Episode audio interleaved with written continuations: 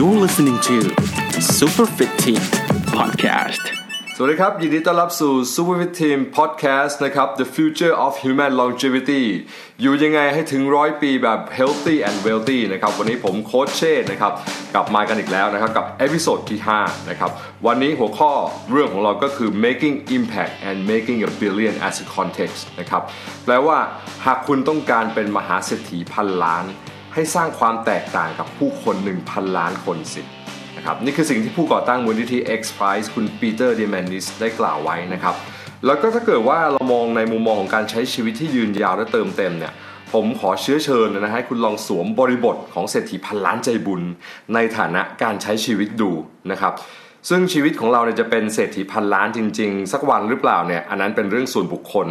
นะครับแต่ว่าอนาคตของชีวิตที่มีบริบทแบบนี้เนี่ยมันน่าจะเดินเข้าไปสู่มากกว่าอนาคตที่มีแต่ความขาดแคลนอย่างแน่นอนใช่ไหมฮะดังนั้นการตั้งเป้าหมายระยะยาว แล้วก็การตั้งเป้าหมายที่ยิ่งใหญ่สำหรับทั้งตัวเอง แล้วก็การทำสิ่งที่ยิ่งใหญ่ให้กับผู้อื่น หรือโลกใบนี้เนี่ย ผมคิดว่าก็จะย่อมทำให้ความยืนยาว แล้วก็ใช้การได้ของการมีชีวิตเนี่ยมันเป็นสิ่งสำคัญสำหรับเรา หรือพูดง่ายๆก็คือ เราจะรักและดูแลตัวเองเป็นอย่างดี ถ้าเกิดว่าเรารู้ว่าร่างกายแล้วก็ชีวิตของเราเนี่ยมันสำคัญไม่ใช่แค่สำหรับตัวเราเอง แต่ว่ามันสำคัญสำหรับ ผู้อื่น แล้วก็สำคัญสำหรับโลกใบนี้ด้วย ที่คุณจะต้องมีชีวิตที่ยืนยาวและแข็งแรงนะครับ ดังนั้นวันนี้เรามา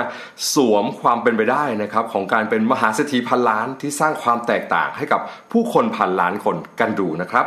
หมวกจินตนาการของคุณพร้อมหรือยังครับ ถ้าพร้อมแล้วก็ลุยกันเลยนะครับ เรามาเดินทางข้ามการเวลาย้อนกลับไปเมื่อ 1,000 ปีที่แล้วในยุคที่ บุคคลที่มีอำนาจและพลังในการสร้างผลกระทบให้กับประเทศเนี่ยหรือกับเมืองหรือกับชุมชนต่างๆเนี่ยก็จะมีเพียงอำนาจของกษัตริย์ แล้วก็เจ้าขุนมูลนายแห่งแผ่นดินต่าง ๆ เท่านั้นนะฮะหรือ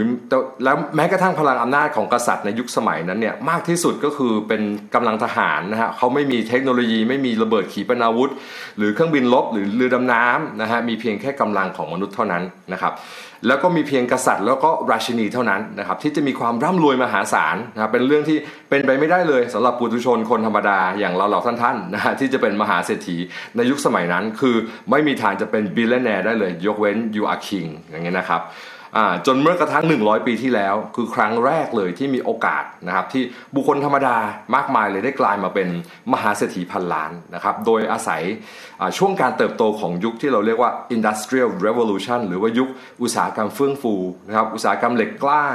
นำมาสู่อุตสาหกรรมการสร้างทางรถไฟ ซึ่งนำมาสู่ความเจริญ แล้วก็การถ่ายเททางนวัตกรรมนะครับได้อย่างรวดเร็วขึ้น การค้าขายที่เพิ่มขึ้น แล้วก็มีกลุ่มผู้คนที่ร่ำรวยขึ้นมหาศาลในช่วงเวลาที่ไม่กี่ปีเลยจากยุคปฏิวัติอุตสาหกรรมนี้นะครับ ซึ่งผู้คนเหล่านี้ในในในอเมริกาประสาทอเมริกาเนี่ยเขาจะถูกขนานนามว่า robber barons นะครับหรือถ้าแปลเป็นไทยก็จะประมาณแบบเหมือนท่านเจ้าขุนจอมกอบโกยอะไรประมาณนี้ฮะซึ่งถึงแม้ตนเองเนี่ยจะมีชีวิตที่หรูหราฟู่ฟ้าเป็นมหาเศรษฐีนะฮะ แต่กลับมีภาพของการแบบเหมือนเอาเปรียบคนงาน ขาดซึ่งความใส่ใจในชีวิตผู้คนอย่างแท้จริง แล้วก็มีคอร์รัปชันเข้ามาเกี่ยวข้องนะครับ ซึ่งนี่แหละที่เป็นที่ที่มาที่ผู้คนมองว่าคนรวยมักจะเอาเปรียบผู้อื่น ซึ่งอันนี้ก็จริงสำหรับผู้คนจำนวนไม่น้อยเลยที่เห็นเพียงแค่การตักตวงความมั่งคั่งให้กับชีวิตตนเองเนี่ยมาโดยไม่ได้สนใจส่วนส่วนรวม หรือว่าเอาเปรียบส่วนรวมนะครับ แต่ก็จะมี robber barons ที่ดีอยู่เหมือนกันนะครับ พวกเขาก็เป็นผู้ประกอบการเช่นเดียวกัน สนใจความร่ำรวยและมั่งคั่งเช่นเดียวกัน แต่พวกเขาไม่ได้ใส่ใจเพียงแค่เรื่องเงินนะครับ พวกเขายังเป็นมหาเศรษฐีใจบุญ หรือที่เรียกว่า philanthropist นะครับที่ไม่เพียงแต่สร้างผลผลิตการเจริญเจริญเติบโตให้กับประเทศชาตินะครับ แต่ว่ายังคงสร้างสิ่งดีงามให้กับผู้คนอีกด้วยนะครับบุคคลที่ได้ชื่อว่าเป็น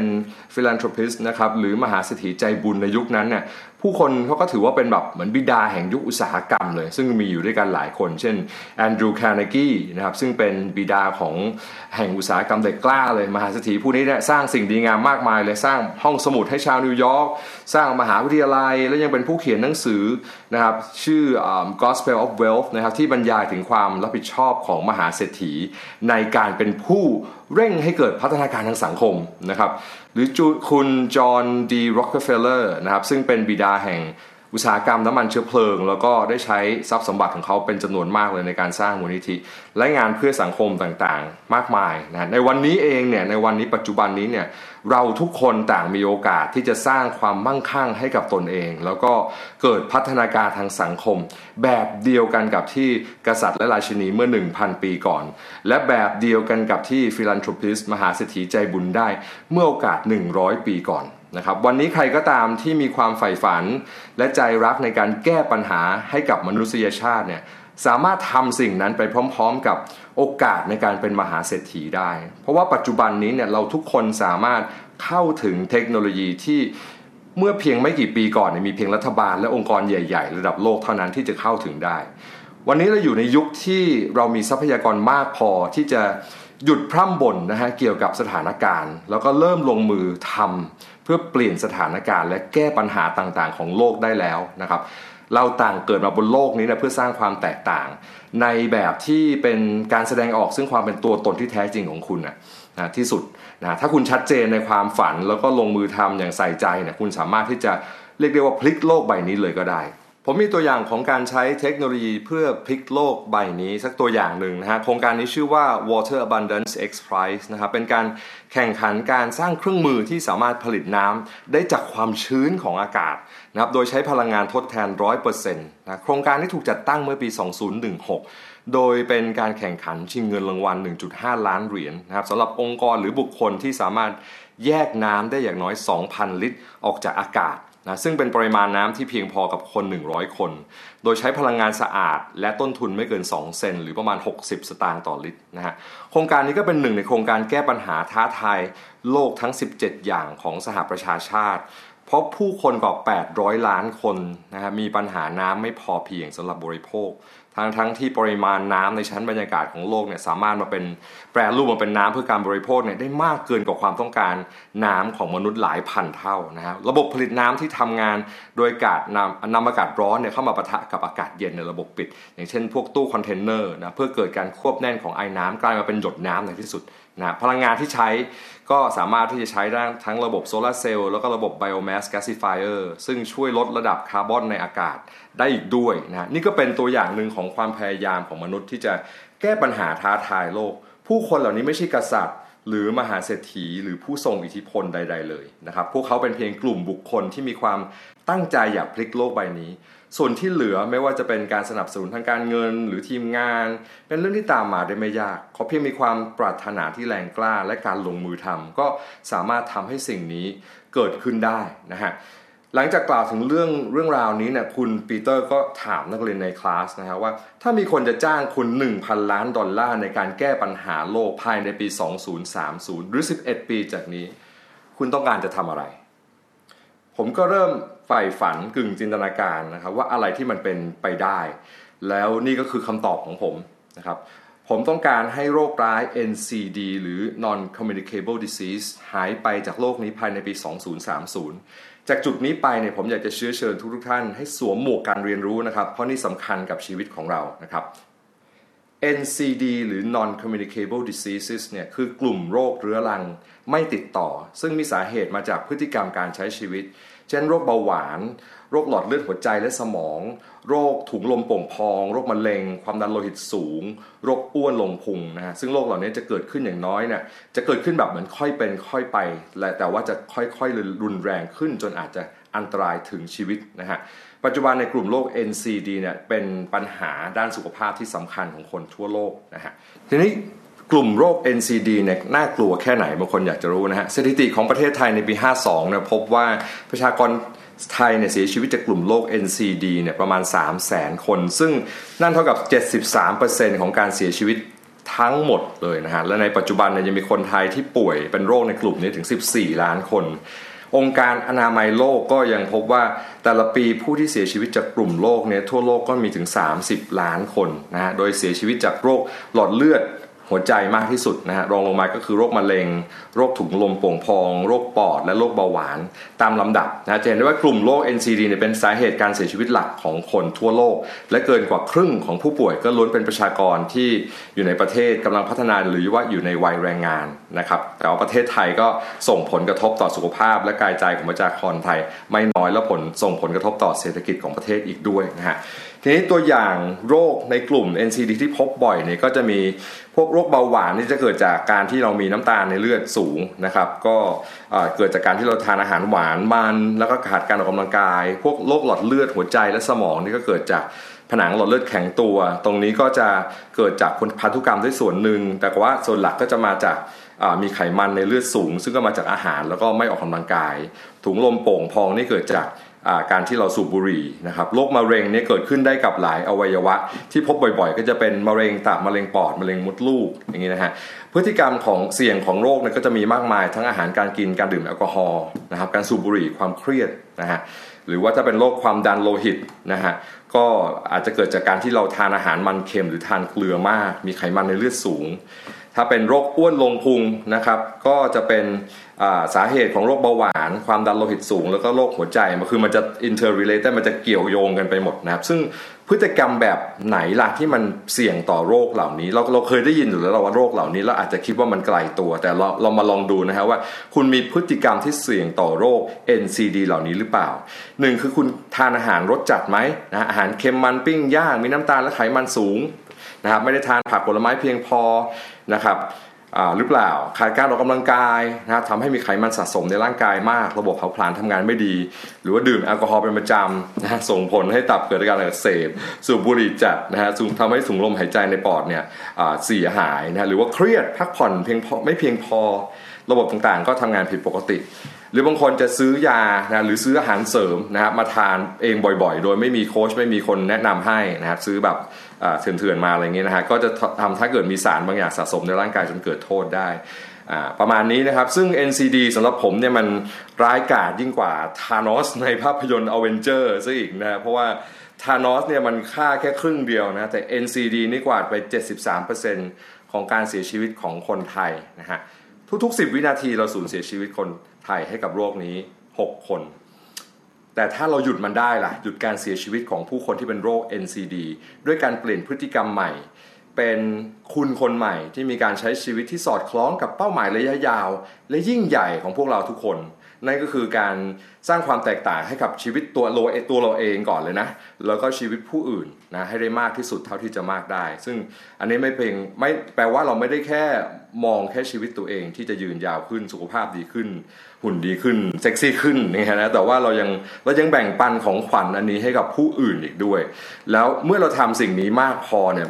ในวิธีที่มันมีประสิทธิผลเพียงพอ และมีพื้นที่หรือแพลตฟอร์มให้ผู้คนเนี่ย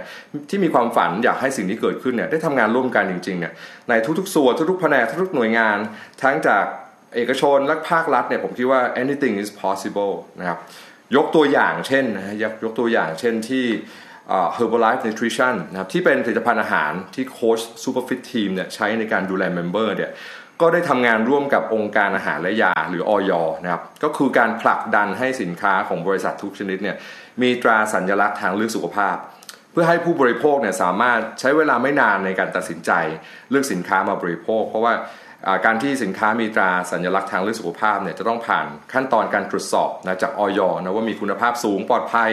ดีต่อสุขภาพ แล้วก็เหมาะกับการบริโภคในแต่ละวันนะเพื่อให้ร่างกายมีสารอาหารที่ครบถ้วนในระดับที่พลังงาน ไม่สูงเกินกว่าที่ร่างกายจะเผาผลาญได้ นี่ก็เป็นช่องทางหนึ่งในการหยุดโรค NCD นะเราเราทำงานร่วมกับออยอย่างแท้จริง แล้วก็เห็นในความตั้งใจ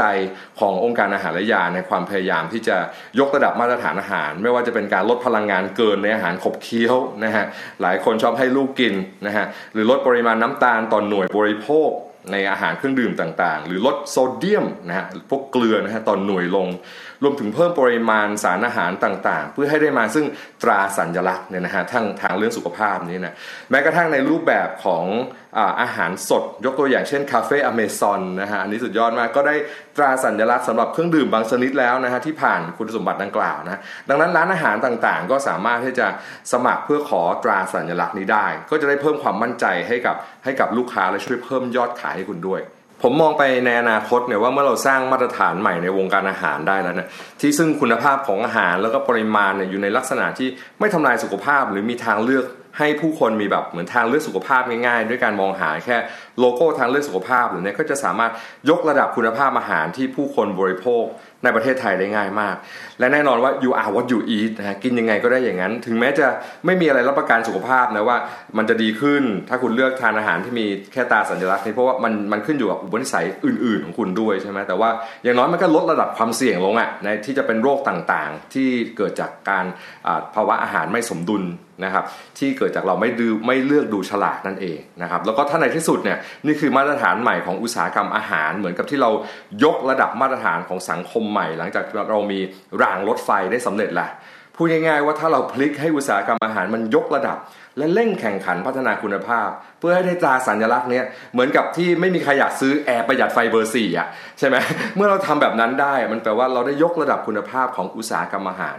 โดยรวมในประเทศไทยแล้วนะให้มันเกิดขึ้นนะครับ แล้วก็การให้ความรู้บวกกับการให้ความรู้และโครงสร้างของการมีสุขภาพ และความเป็นอยู่ที่ดีให้กับผู้คนทั้งประเทศเนี่ยอย่างที่เรากำลังทำอยู่ใน Super Fit Team Community เนี่ยนะครับในไม่ช้าตัวเลขของผู้เสียชีวิตจาก NCD ก็จะต้อง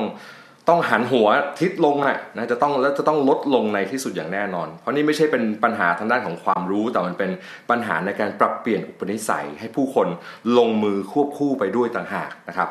แล้วท่านี่คือรางรถไฟแห่งสุขภาพดีล่ะที่ซึ่งแบบผู้คนเริ่มแบบเจ็บป่วยล้มตายลดลงหลังจากขึ้นรถไฟขบวนนี้ซีซั่นแล้วซีซั่นเล่าปีแล้วปีเล่าที่พวกเราก็ต่อสู้กับ NCD นะครับทุกคนผมคิดว่าทุกคนคงจะพอแล้วเบื่อแล้วแล้วก็ไม่เอาแล้วที่ พี่น้องเราบาดเจ็บล้มตายแล้วก็จากหายไปมากพอแล้ว ทั้งจากเบาหวานมะเร็งหัวใจ ปีหนึ่งพวกมันพวกมันฆ่าแม่ใคร พ่อใครลุงป้านะอาพี่น้องของใครมาบ้างเนี่ยปีละสามแสนกว่าคนเนี่ยคุณก็รู้อยู่แล้วว่า10วินาทีพี่น้องของเรา6คนจากหายไป มาหยุดสิ่งนี้ร่วมกันทำให้มันหมดไปภายในปี 2030 แล้วร่วมสร้างทศวรรษแห่งการพลิกโลกโดยกลุ่มคนธรรมดาธรรมดาอย่างพวกเรานี่แหละ เพื่อคนธรรมดา อย่างพวกเรานี่แหละที่จะหนักถึงความไม่ธรรมดาในตัวเองนะครับ และทุกคนในโลกนี้แล้ว who knows นะครับ บางทีเศรษฐีพันล้านใจบุญ หรือ philanthropist อาจถือกำเนิดขึ้นจากชุมชนนี้ก็ได้นะเนี่ย เหมือนกับที่คุณจอห์นเลนนอนนะฮะอันนี้ไปวงการเพลง ศิลปินวง Beatles เคยเขียนไว้ในเพลง Imagine นะครับผมคงไม่ร้องให้ฟังนะไปถ้า You may say I'm a dreamer but I'm not the only one Perhaps someday you will join us and the world will be just one คุณอาจจะเรียกผมว่านักฝัน แต่ผมหาใช่ผู้เดียวไม่ บางทีสักวันคุณอาจจะร่วมทางฝันของเรา แล้วโลกใบนี้ก็จะเป็นหนึ่ง Let's do it เย่และนั่นก็คือ making impact and making a billion as a context นะครับ เป็นยังไงบ้าง วันนี้ผมมีคำถามให้กับทุกท่านนะครับ ว่าคุณได้อะไรสำหรับตนเองบ้าง แล้ววันนี้คุณจะทำอะไรกับสิ่งที่คุณได้มานะครับ และสำหรับท่านที่สนใจอยากเปลี่ยนแปลงตัวเอง รับบริการประเมินสุขภาพ wellness evaluation พร้อมแนะนำโปรไฟล์สารอาหารนะครับการออกกำลังกายครับสามารถทักโค้ชที่แนะนำท่านเข้ามาได้เลยนะครับส่วนใน episode หน้าเราจะมาพูดคุยกันถึงบุคคลที่สำคัญที่สุดในจักรวาลเลยนะครับ ไม่ใช่ธานอสนะครับใครรู้ไหมคุณไงครับ we gonna talk about you นะครับ แล้วเจอกันใหม่ใน episode สุดท้ายของซีรีส์ที่ 1 ของ Super Fit Team Podcast นะครับ กับตอนที่ 6 becoming a hero วันนี้ผมโค้ชเชษฐ์ขอลาไปก่อนนะครับ แล้วเจอกันใหม่ สวัสดีครับ ติดตาม Super Fit Team Podcast ได้ในทุกๆ สัปดาห์ และยังสามารถติดตามได้ทาง facebook.com/superfitteam และ youtube.com/superfitteam